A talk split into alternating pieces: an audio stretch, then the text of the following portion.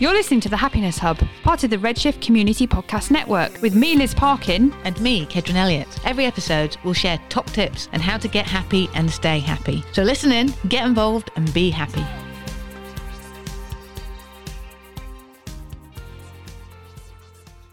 Just a very quick intro to this next podcast. This is a two-parter around the condition MS. So if you're a regular listener to the podcast, you'll know that myself was diagnosed with MS in January, and it's been a very interesting journey so far, learning lots of things, and I've learned actually quite a lot speaking to our next couple of guests about their own experiences. So it's something that's very close to my heart, and I wanted to do a couple of features on this because, as you'll have heard from the podcast and speaking to some of our guests, chronic conditions can affect people in lots of different ways. It's never the same journey for individuals. People's journeys can be very, very different. So I wanted to speak to a couple of different people about their symptoms, and actually there's a lot of similarities between Nichola and Karen that I interviewed as well, which will be on the second part of this MS podcast. I want to say a massive thank you to both Nichola and to Karen for agreeing to come on the podcast, and also for being a bit of a sounding board. So when I was first diagnosed and I told friends and family, lots of people said to me, well, I have a friend or a family member that I know who has also got MS and they'd be very willing to talk to you. And I think that's one of the most important things about being diagnosed and getting some help and support and getting your head round a diagnosis of this sort of type, to speak to somebody who completely kind of gets it and can, you know, give you some help and advice and listen to you as well. So both Nicola very kindly came on and spoke to me at great length actually this week about her experience and answers lots of my questions, and agreed to come on the podcast as well and tell us about her experience. And the same with Karen. I spoke to Karen quite some months ago now, shortly after being diagnosed, and it was just really great to speak to her and talk about some of the things that I was experiencing and symptoms, and kind of knowing that I'm kind of just not going mad, because sometimes when you go to the GP you can kind of feel like that, and if you've listened to the podcast you'll know that's a kind of common theme about some of these chronic conditions, particularly with fibromyalgia when Laura got diagnosed all those years ago. So I want to thank them both so much for coming on the podcast. I've learnt loads and it's been a really useful exercise for me, but also I hope that anybody listening to the podcast who is suffering from any of these chronic conditions that we've talked about, it will take something away about things that they can do to help with their mental and physical health, but also about getting help if they need it too. So without further ado, we're going to go straight into the interview and speak to Nicola. Hello, you're listening to The Happiness Hub with me, Kedron Elliott, and we are in our fourth series talking to guests all about hidden diseases and chronic conditions. So we've had some fabulous guests on so far. Last week we had the lovely Saskia on, who's been a guest on the podcast before, and she talked about her ailments, five different things that she has, but she refers to them as her superpowers, which I thought was a great way of reframing your outlook on these kind of things. So today I've been joined by Nicola, who I know through our local Congleton book club, and Nicola's very kindly agreed to join us and talking to something that's quite personal to my heart, having been diagnosed recently with MS. Nicola's been diagnosed with MS for quite some time and has quite, as she'll explain to you, a different experience, as most people do, to MS and these conditions we talked about, from other people. And I spent quite a bit of time talking to Nicola over the last couple of days and quizzing her and lots of questions. So hello, Nicola. Thank you ever so much for agreeing to be on the podcast and for answering all my questions the other day.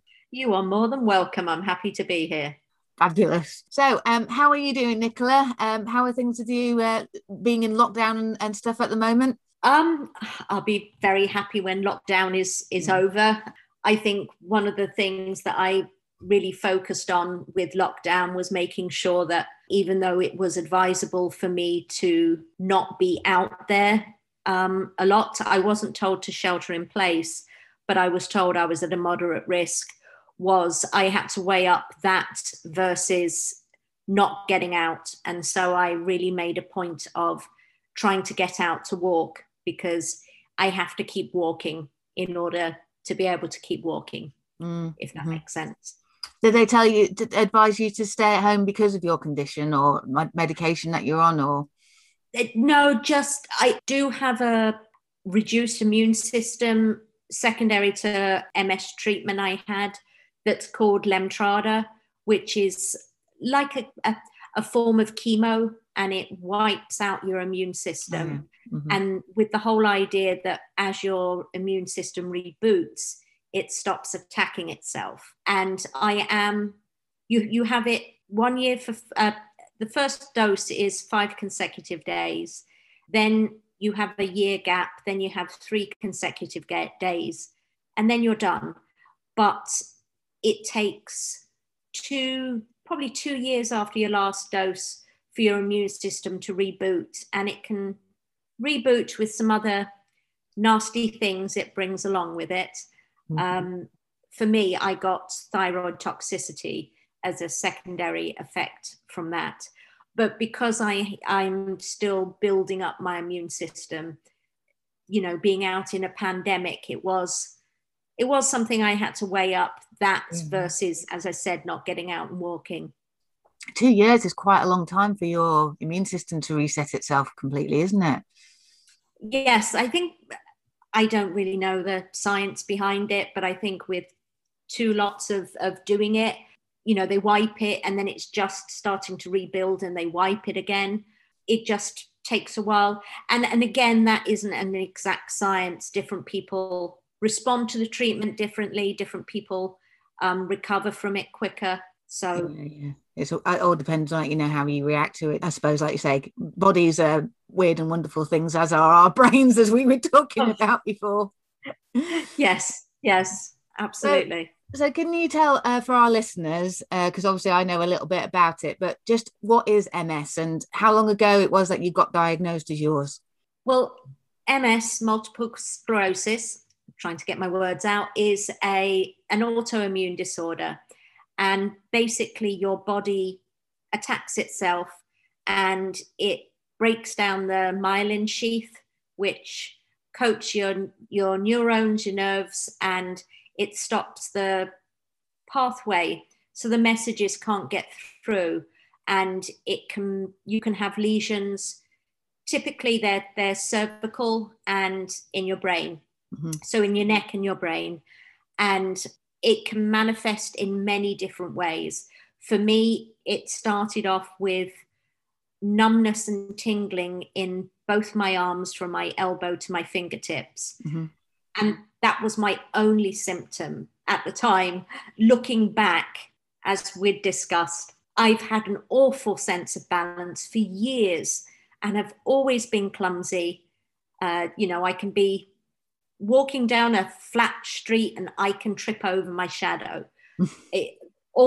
Always been clumsy. So, and I always had a balance issue. And I think that looking back, I've obviously had it for a lot longer than I was diagnosed. Yeah. But I woke up one day with this numbness and tingling, and that was around August, September 2010. And I was misdiagnosed because I'd had this topical treatment. I'd had an exposure to scabies through one of the places I worked at, or a potential exposure. And so everyone had to use this topical treatment from head to toe, or you weren't allowed back in the building again. And it was the day after that I woke up with this numbness and tingling. So I was living in America at the time, went from doctor to doctor to doctor, and they referred me to everyone, cost me an absolute fortune, about 3 months worth of tests and everything, and no one thought to send me to a neurologist. And I don't know why I didn't think myself, looking back, this is neurological, but I think I was the same as them. I thought it was a reaction to the medication. Anyway, nothing came of their tests, and it did dissipate a little bit. And then pretty much a year later, around August, September 2011, I woke up again. It was even worse. And I had a feeling of tight binding around my chest and stomach area, which they refer to as the MS hug. And I knew there was something going on and decided I wasn't going to go back to my useless doctors. And I took myself off to the emergency room. And the doctor there was very understanding, because I felt like with the previous doctors, I kind of felt like they didn't believe me, because there wasn't anything showing up on x-rays and blood tests that they were doing. But this emergency room doctor, I felt like he believed me that there was something going on, and he knew it was something that he wasn't, qualified or had the time to investigate. And he said, you need to see a neurologist. Then I got in with a neurology practice and had MRIs, had a lovely lumbar puncture and all the blood tests that they do. And it took a while because they have to rule out pretty much everything else. Mm-hmm. And then they came back and told me it was MS. But at that point, I knew it was MS before they told me. Mm-hmm. Did you know anything about MS before you had been diagnosed? Yes, and kind of good and bad. As I was telling you, by training, I'm a speech language therapist. And working in America, a lot of all the therapy that I did was working with adult geriatrics. And so I had worked and treated people with MS. So I knew what was going to happen, especially what was going to happen with people that had got quite incapacitated.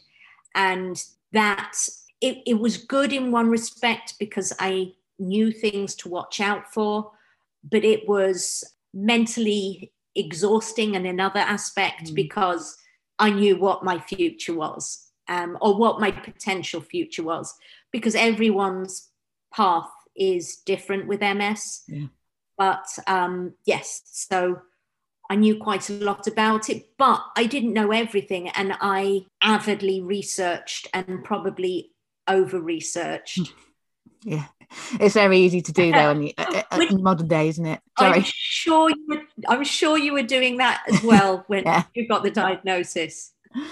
Yeah, well, there is so much to take on, and like the fact that you said that there's it affects everybody differently, but there are different types of MS as well, aren't there? So what is the type that you have? Well, I now have secondary progressive MS, which is there's two main types of MS. There's relapsing remitting MS, which is the one that most people have, and that's where you have an attack.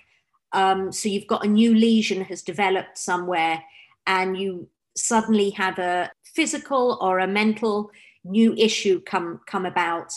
And then they change whatever treatment you're on. Sometimes they give you steroids, IV steroids for 3 days, which are great for bringing function back, but they also take a toll on your body. So that's where you have these attacks and then you come back out of them to some aspect. You can either completely get restoration of the function you lost, or you just get partial restoration. And then you're fine, and you can be fine for 6 months. You can be fine for 10 years and then have another attack.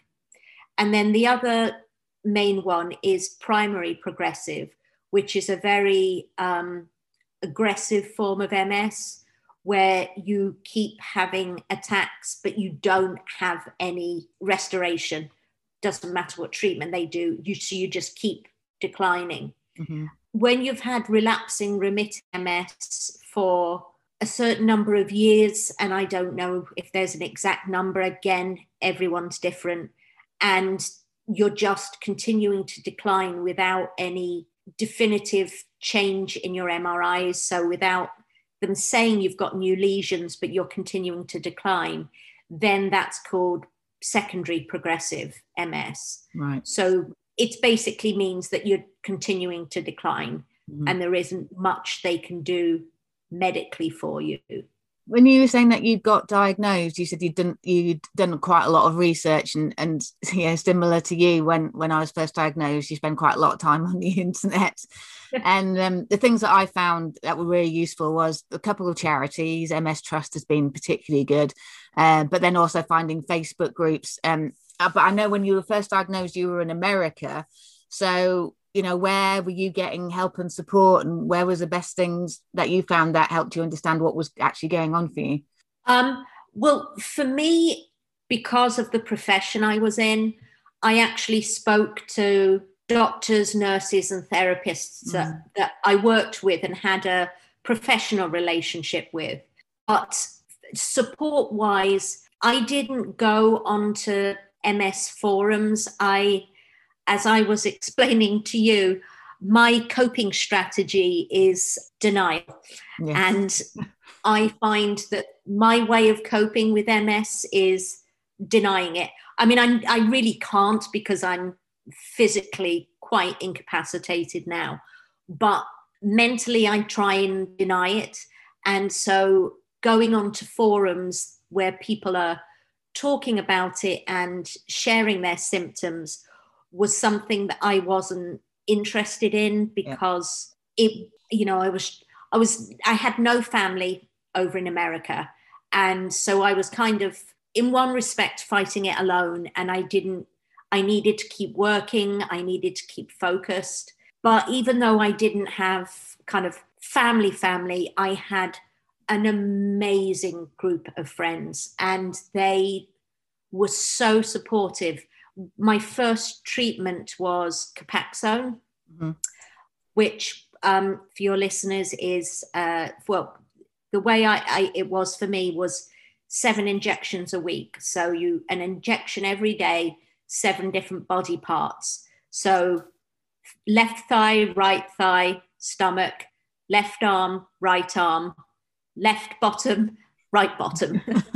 And because my symptoms were in my hands, I could do all of them except the ones in my bottom.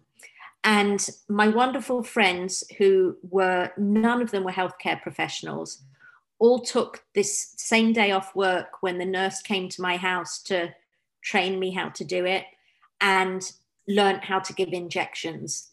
And so they could do my lovely bottom ones. So they got faced with giving me injections in the bottom. Even closer friends after that experience then. Well, you've really got to make sure you trust your friends. Yeah, so and they really were, and other friends, just it was an amazing support network. And especially when I went through the first Lemtrada treatment, so the first chemo, that I was still living in America at the time. And you can't drive while you have this. In Britain, they admit you into hospital to do it. Mm-hmm. In America, you have it in your doctor's office. Okay. Everything is driven by insurance there and money, and it's just a nightmare. And you can't drive. So I had one friend that was driving me in there in the morning, and then another friend that was picking me up once she'd finished work. They were getting me home. Unfortunately, there was no way to make a bedroom downstairs. So I was going upstairs into my bedroom. And I wasn't doing too bad, but the last 2 days were awful. And I mean, it really, really takes a toll on you. And they were amazing. I mean, they were cooking for me. They were coming over. I've got one friend who's an occupational therapist. She came over and showered me. They were dressing me. I mean, I was so weak. It really wiped me. And I mean, they were amazing. They shopped for me, they cooked for me, they drove me everywhere, and could not have asked for better support. Yeah, it's great to have like a network of people around you like that, especially if you're living in a different country and, as you say, your family weren't over there, so you needed some help and support. So how did your MS symptoms, or did that treatment help you? Because you say it's different for everybody. Your symptoms I'm on early days, I suppose, but with the type of MS, but your symptoms are, like you say, quite debilitating. So talk to me a little bit about how it's progressed since you were first diagnosed. Well, the Lemtrada was the last treatment, and I'd had 5 different ones. I'd been on Copaxone injections.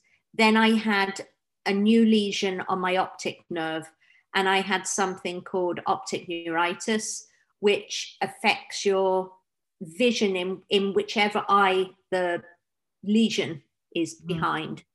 And it isn't, well, and again, it can affect people in different ways. For me, it was almost the opposite of tunnel vision. I didn't have the black spot in the middle. It was almost, it was weird. It was, my visual field was affected, and my color, I couldn't distinguish colors, and just in the one eye.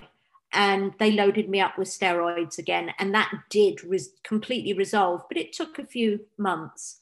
But they changed my treatment then to Rebif, which was a 3-time-a-week injection. And then I was beginning to have more physical issues. It was more in my hands, really not being able to grip and having some issues walking, and I was tripping and falling up, but I'd get myself right back up again.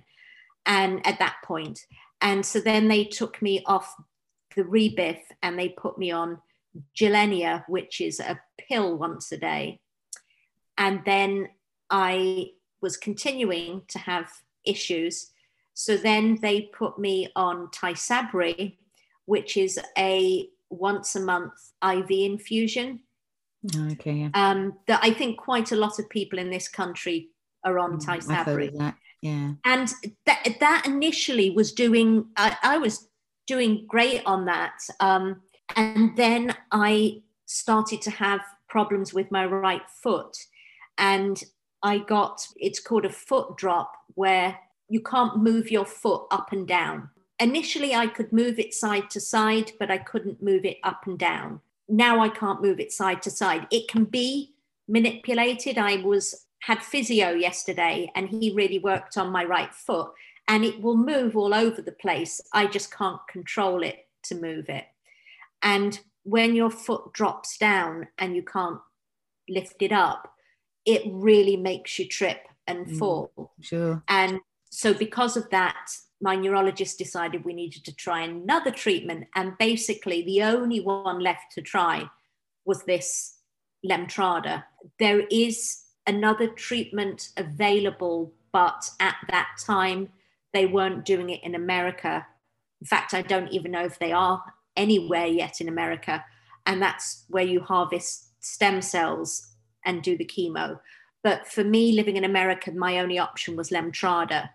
And we had a 6-month battle with the insurance company who kept denying it. And eventually they said that they would do it. And so that's how I ended up having that treatment.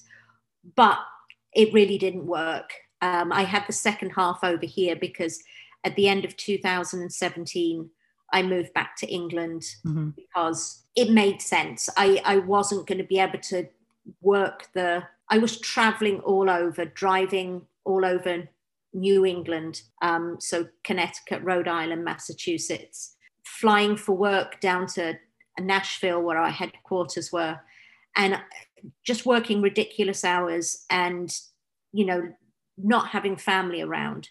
So as a family, we all kind of talked about it, but it was my decision. Had to be my decision, but I know they were very supportive, and I think they thought it was the best thing as well. They left it up to me. Yeah. It had to be my decision, but yes. So I moved back to England and to be closer to family, and initially was renting in Congleton. And then a few months ago, I bought a bungalow, which I am getting adapted for me. So my physical limitations now are my right arm is pretty much useless, and I am right-handed, so that's a challenge. And my right leg is really not good, so I wear this orthotic, which is a plastic It's like a plastic brace that goes around my shoe and up the back of my calf muscle, and it keeps my foot in a 90-degree position in the shoe to help with the foot drop. And ever since I've been diagnosed with the foot drop, I've worn an orthotic.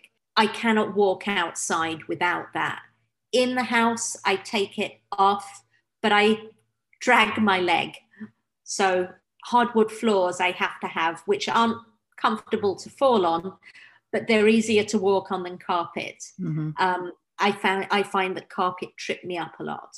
So those are my physical, it's all sort of right-sided, except for my left hand. I never, ever regained normal feeling in it. Okay. So I actually use my mouth as another appendage, which has been a challenge with wearing a mask. Yeah. Which I think I was telling you about. I automatically, you know, in a pandemic, the last thing you want to be doing is using your mouth for anything. But when you've only got one hand and it's your non-dominant hand, it's difficult. And then the other invisible symptoms are the cognitive mental ones. So I have word finding difficulties, and I have memory problems. Short-term memory can be quite atrocious at times. We met through book club that I started in Congleton because I knew I needed to do something. And I have to read books on a Kindle because I can't hold a book, but I also use the Audible app. But as I think I was discussing with you yesterday at our meeting, is that if I do listen to a book on Audible, which I really enjoy because I can do other things, I retain it less. If I read the book, it helps retain it more. And that's something I know as a speech therapist, that if you actually look at the words and you're reading the words, it helps you retain them more than listening to them. Yeah, definitely. The other thing is, it's called emotional lability. And this is the one that I kind of struggle with the most, because I've always been a very stoic person. I think I come from a very stoic family and, you know, not expressive with emotions. But I found I get more emotional.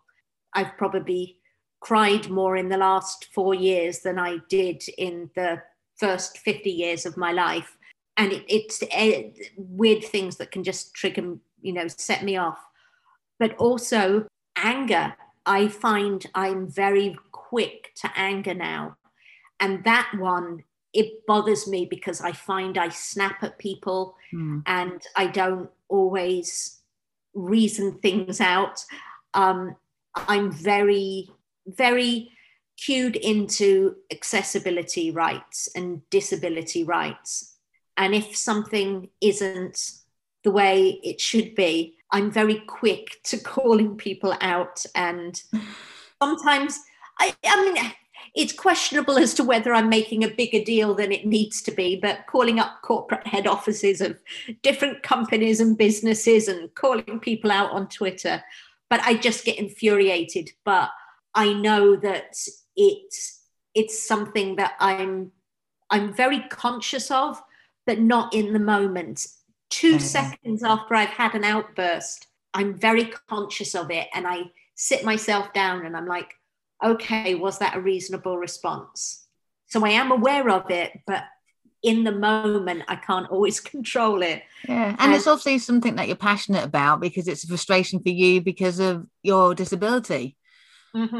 So yeah, I can completely understand where you're coming from with that, and I'm sure a lot of people can if they struggle to get to places and they can't. And sometimes the responses, like, because we talked about this today, sometimes the responses you get from people aren't really very useful or helpful as well. No. I mean, I can go into the example I gave you of a very well-known, very upscale grocery chain that I won't name. I went into, I just don't know if I can name them on your podcast, so I won't. I'm not sure, but I'm sure people know what you're talking about. Yeah, so a very nice one, and they've got a store very close to me here I went into, and that leads me into the other symptom that I forgot to mention, is I have bladder issues, mm-hmm. which again can be something that comes with MS. Yeah. And I've been told I have a overactive bladder. So, and part of it's mobility. I can't always get to the bathroom quickly because I don't walk quickly enough. But I will be in a grocery store and I'm always looking out for where bathrooms are. And I had finished my shopping but wanted to use the bathroom before I left the store. And they had a handicap accessible bathroom. And I went to it and the door was so heavy, it was almost impossible for me to open it. And bearing in mind, I walk now with a four-wheeled walker and I've only got one arm that works. So I'm trying to support myself with my bad arm on this walker and pull this ridiculously heavy door open whilst trying to back up with this walker. And there's no one around to help me. And I don't know how I did it without falling over, but I managed to get into the bathroom, did what I needed to do in there. And then I'm thinking, okay, now I've got to come out. And at least it was pushing it away from me, but I ended up having to turn round and back up and use my bottom to push the door open, again, trying to maintain my balance to come out with the walker. And so I was so infuriated at that point. I did have enough sense to not confront anyone then because I would have shouted and been very inappropriate. So I just left the store, but I did find the email for the store, but it ended up being the corporate headquarters. And I explained the issue and they said they'd look into it. But their solution is that if I'm in the store and need to use the bathroom, is then need to find an associate that works there and let them know so they can open the door for me, which just is completely taking away disability rights. It's taken away my dignity, my independence, and isn't a solution in my mind. So I'm still communicating with them, but I'm taking a break from it because my next response to them won't be as polite. Yeah. Yeah. I mean, it's not really ideal, that, is it really? And you'd expect them to come up with a bit of a better solution. But some of the things that you mentioned there is about how you manage those physical and mental symptoms now then. If your dominant hand you can't use it, have you retrained yourself to use your left hand? And how do you manage those spells where you do get those emotions? Okay. So yes, I've trained myself to do a lot of things with my left hand. Now, initially I was writing with my left hand. I do find that quite difficult now. So I don't write any longer. I type everything, mm-hmm. which I can do with one hand on a keyboard, but I can't use my phone and text or email because I can't hold my phone and use it with one hand. Yeah. So I use talk to text. Oh, yeah. And you can get some interesting... Most of my friends, especially ones that I'm going back and forth with on WhatsApp, they're very used to me now. And I'll come back and I'll apologize and I'll explain, and they'll be like, stop apologizing. We know what you meant. Yes. Yeah, so that's how I've kind of adapted, for using the phone. And I won't say them because they'll all wake up, but ALEXA and SIRI. They're wonderful, and I just tell them to do things for me, and that makes life a little easier. Other adaptations, for me personally, the best time for me is the morning. So if I'm going to go out and do stuff, because I'm very much fighting to keep my independence, I do it in the morning because that's when my energy is best. Mm-hmm. Come sort of 2-3 o'clock in the afternoon, I really want to be shoes off, bra off, is my thing when I get back into the house. The shoe, because I get a lot of swelling in my right lower leg, and because it's kept in a 90-degree position when I've got my orthotic on, mm-hmm. I need to take that off and walk barefoot to help the circulation. And then I have a recliner, a chair, actually a riser recliner, so I can keep my leg elevated when I'm done, you know, doing stuff for the day. And that helps. And then I just got a hospital bed, which is helping with some mobility in the bed and the fact that I can keep my legs elevated when I'm in the bed. And it goes up and down. I had a ridiculous American bed, which I loved in one respect, but it was so high, I had to use a stool to get into it. Crikey. And the occupational therapist watched the way I get into my bed, and she immediately went, "You are not doing that anymore. That is not safe. I'm getting you a hospital bed." And I had it like 5 days later, I had this hospital bed. So I've done those kind of adaptations with cooking. I love cooking, but I have to limit how much I do, because standing when I'm not walking is very tiring. Mm-hmm. So standing in a kitchen, I have to watch how much I'm doing of that. I try and buy stuff pre-chopped if possible. And then, you know, I when family members are around, is, you know, if they make the mistake, "Is there anything you need me to do?" "Well, hold on, sit down and I'll give you a list."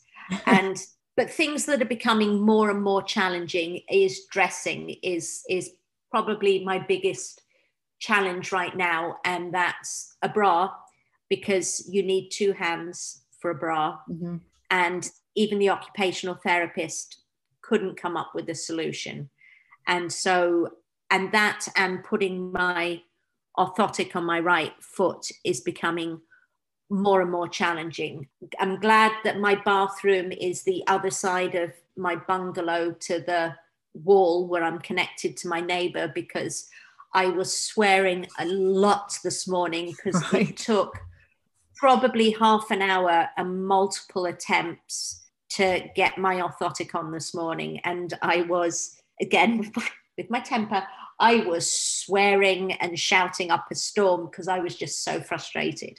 So I think that one of the things I need to look at now is possibly getting someone in, even if I kind of just need someone like 15 minutes each morning just to help me get my bra on and get my shoes on. And I can dress the rest of myself. I've got a dressing stick that I use.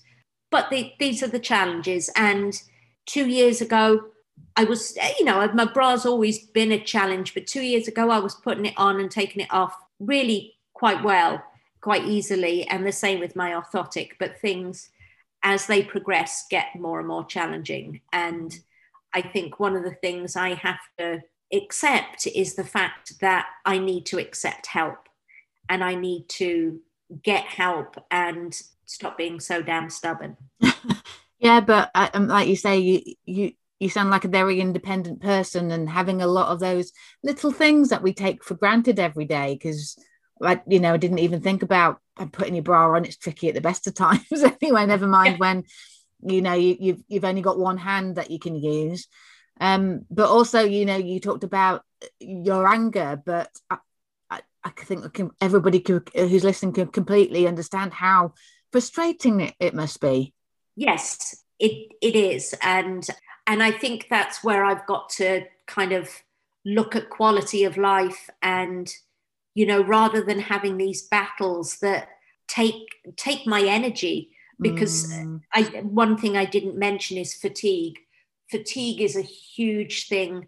And I think that is across everyone with MS. I think that is a common symptom everyone has, and it's an invisible symptom. And, you know, we're not lazy. We're just energy just gets sapped so quickly.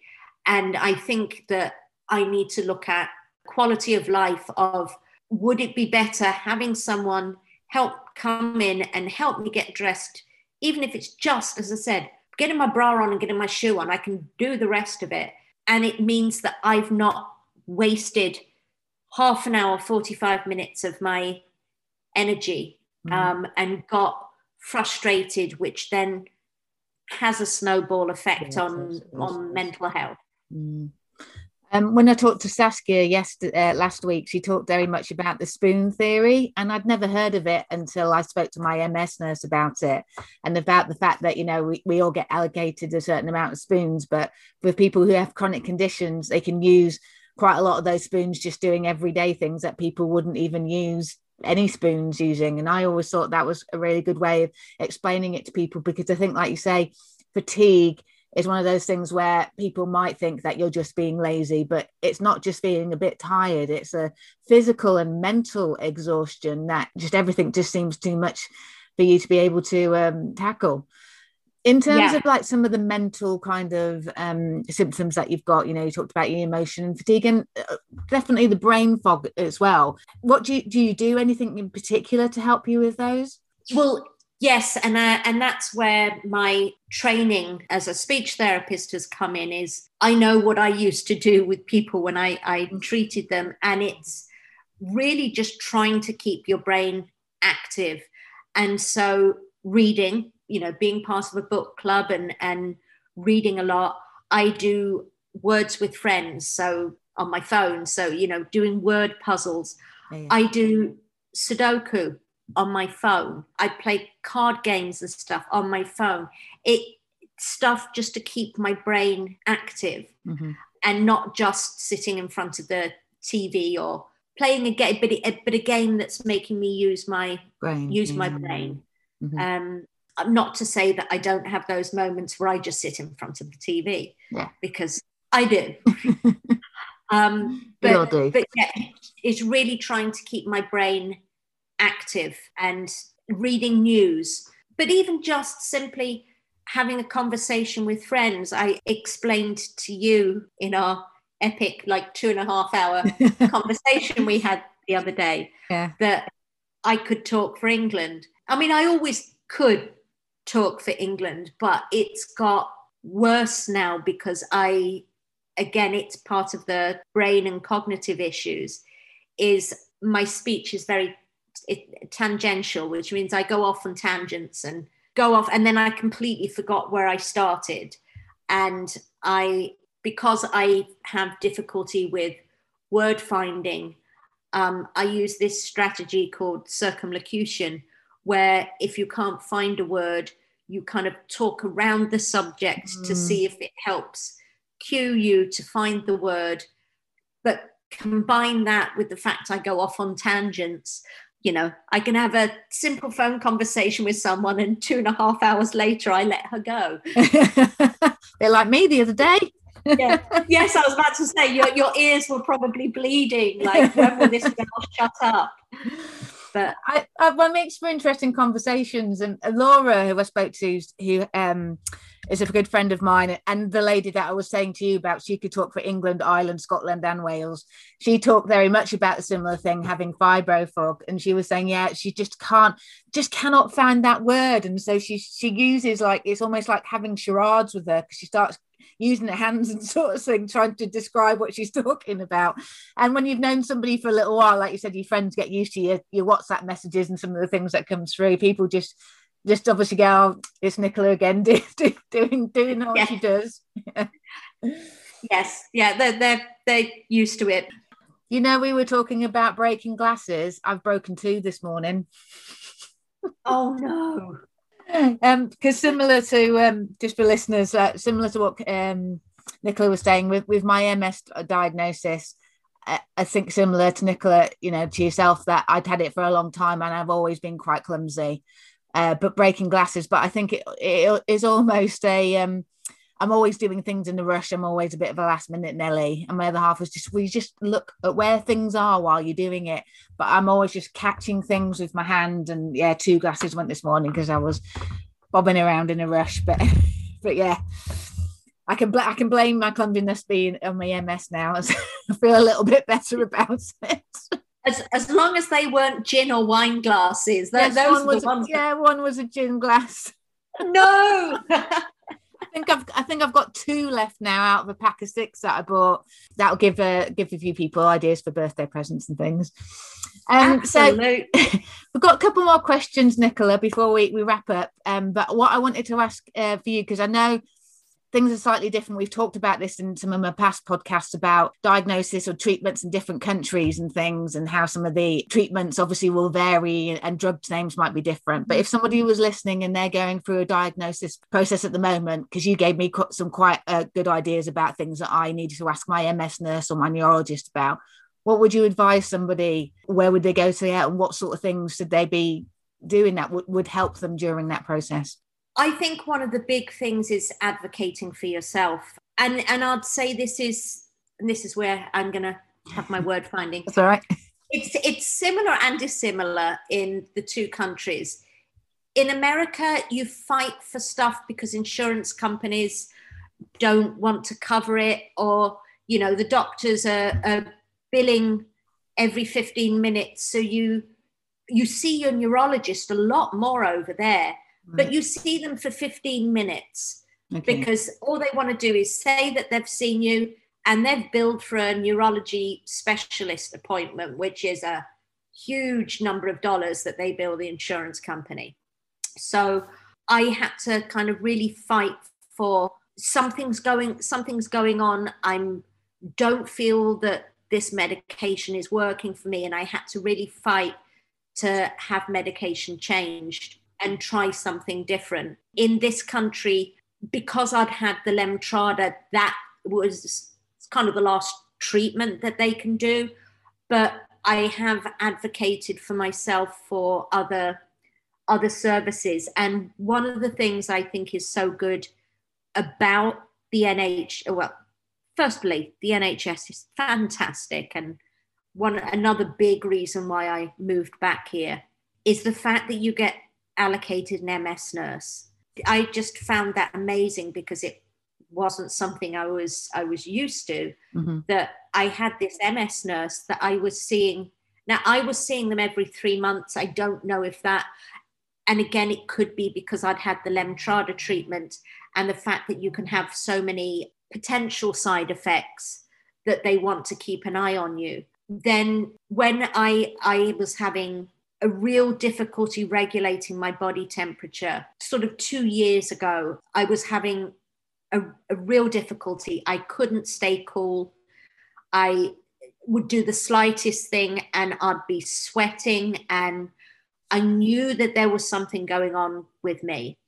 And I brought it up with my MS nurse, and she kind of ignored me. And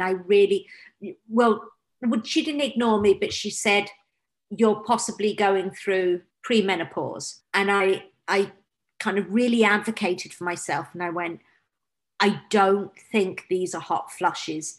They're constant, and it's not like I get this flush and it recedes. It's I'm standing there, and it can be all day long. I can wake up like this. I really felt it was more, and I pushed her to get another blood test done and a thyroid panel done. I mean, I didn't know I needed a thyroid panel, but I pushed her that there was something else going on. And she said, "Okay, I'm going to check your thyroid," which she should have been doing anyway, and she hadn't done. And my thyroid levels were through the roof.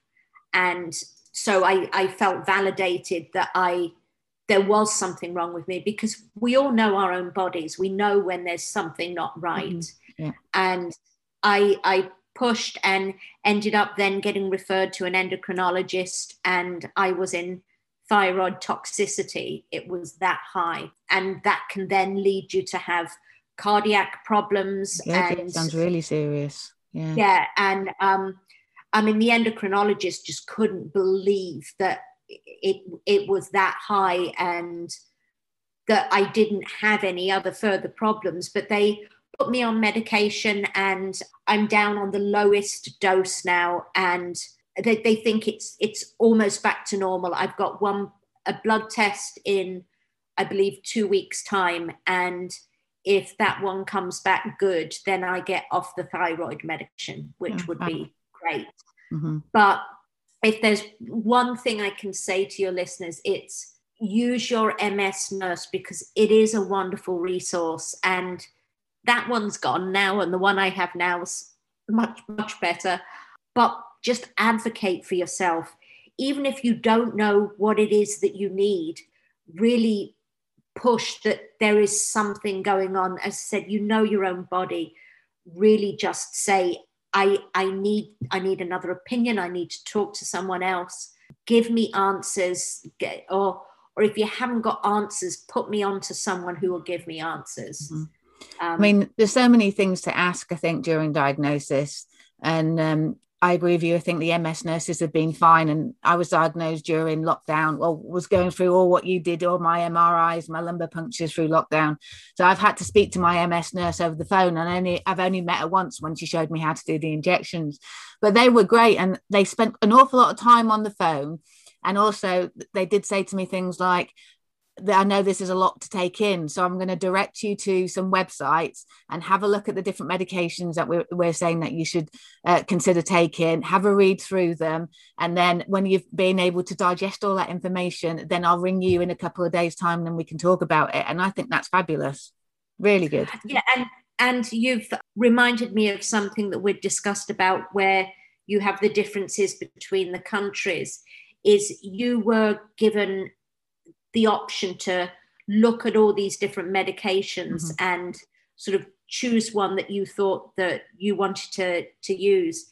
In America, you don't have a choice. My neurology practice had a business partnership with the drug company that did Copaxone.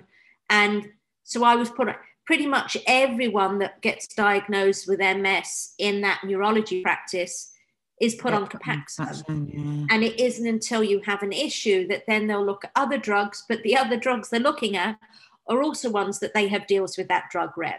So very biased.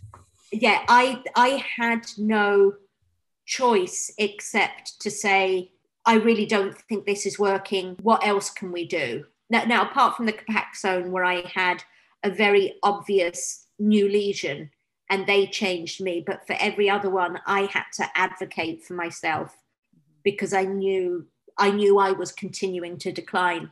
Now, it could have been that, as I said, I think I've had MS for a long time. I've only been officially diagnosed, it'll be 10 years in September. But looking back, I've had it for, I'd say, at least 30 years, if not more, 30, 40 years. I think I've had it since I was a teenager.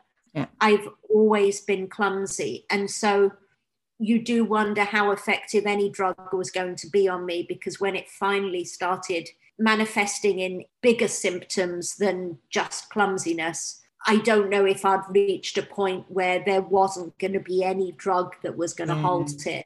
Yeah. Yeah, but so unknown questions, but you just don't know, do you? And like you say, they have to test it to eradicate anything else, because there's other syndromes that mimic the symptoms of MS. And I think it's quite common in a lot of these sort of chronic diseases where people, you know, speaking to some people, Laura said that it took her 9 years to get a fibro diagnosed. I think I've had MS for probably a good 15 years. Before I got diagnosed. So yeah, it's one of those things, isn't it? Yeah. My only symptom was just I was really clumsy, but it was always, well, Nick's clumsy. Of course you thought you fell over. I mean, it was a joke. It really was a joke that with all my friends of course you fell over. If anyone's going to fall, of course it's Nick. I remember one time, I mean, I lived in New England, so there was so much snow every winter. And I think I'd taken a picture of my driveway, and there had been footprints up and down. And one of my friends had commented, because of course I posted it on Facebook, what on earth are you doing walking up and down your driveway in the snow?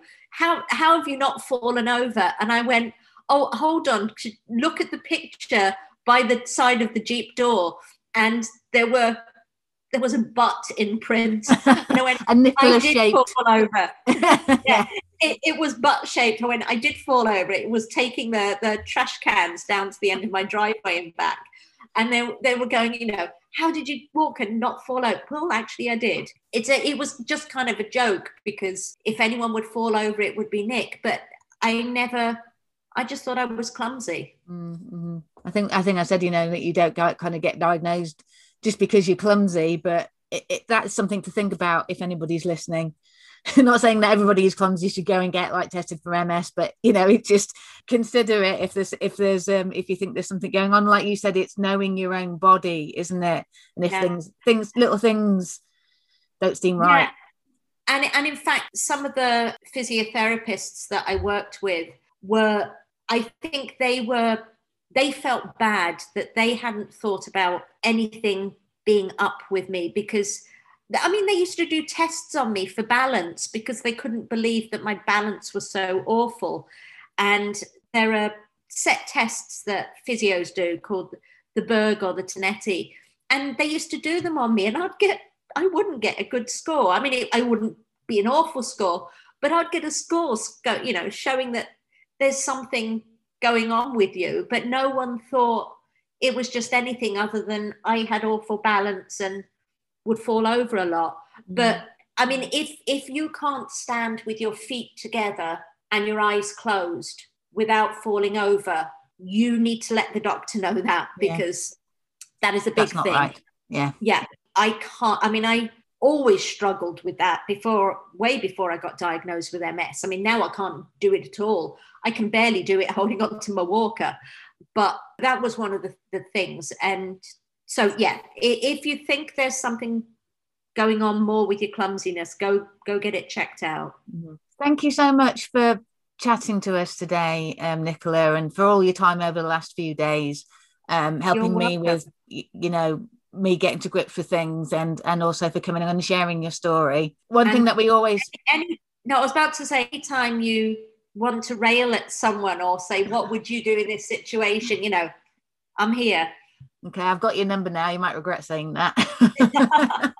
Just be thankful you've moved out of Congleton. You're not round the corner. I know.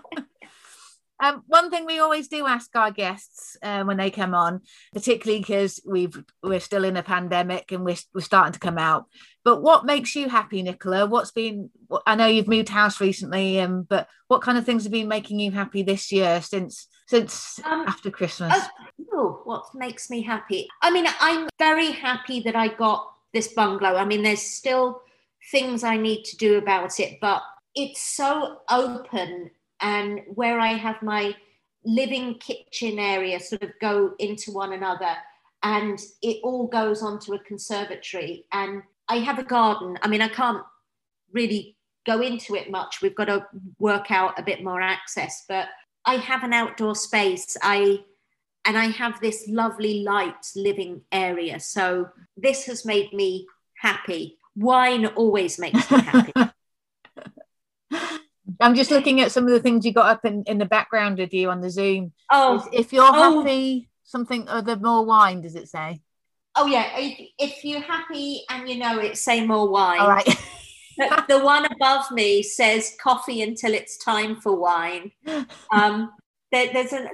all over the place. I think the biggest love of my life is red wine. So you got your new house and wine. I think when we did our first series and we just had a set of random guests that we kind of knew that were either working in the mental health industry or just had some stories to tell. And we asked all of them same sort of question about what makes you happy. And so many people said just getting outside and sitting in nature, or like you say, when the weather's been better. I mean, it's just been absolutely bucketing it down here, but just being able to sit in your conservatory. Sorry. It's hammering down on the conservatory right now. But just having that light, whether you're inside or outside, it just makes you feel so much better. And yeah, I'm with you on the wine or the gin. Yeah. Yeah. Well, for the first 3 years that I was back in this country, I was living in a apartment that was the top floor.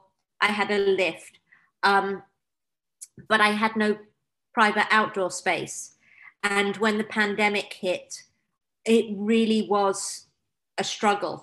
I bet. And so I, having this, you know, especially now it's kind of ongoing with this pandemic, I have my own private outdoor space, and it's just so much easier. I have a shower I can walk into now. I converted my bathroom. Life is easier living here than it was living in my flat. Mm-hmm. Yeah, that just makes a big difference. And sometimes I think we forget about these sort of things. Yes, I'm enjoying the wildlife, all the birds at my bird feeder. I have foxes that come through. 3 different cats in the neighborhood use my garden as their walk through. But I've seen quite a few foxes come through the garden. Oh, that's really nice. Yeah, it's just nice looking at nature. Yeah, I'd agree with that. Well, thank you ever so much, Nicola. It's been lovely to talk to you again. I will talk to you soon. Thank you. You're listening to The Happiness Hub, part of the Redshift Community Podcast Network, with me, Liz Parkin. And me, Kedron Elliott. Every episode, we'll share top tips on how to get happy and stay happy. So listen in, get involved, and be happy.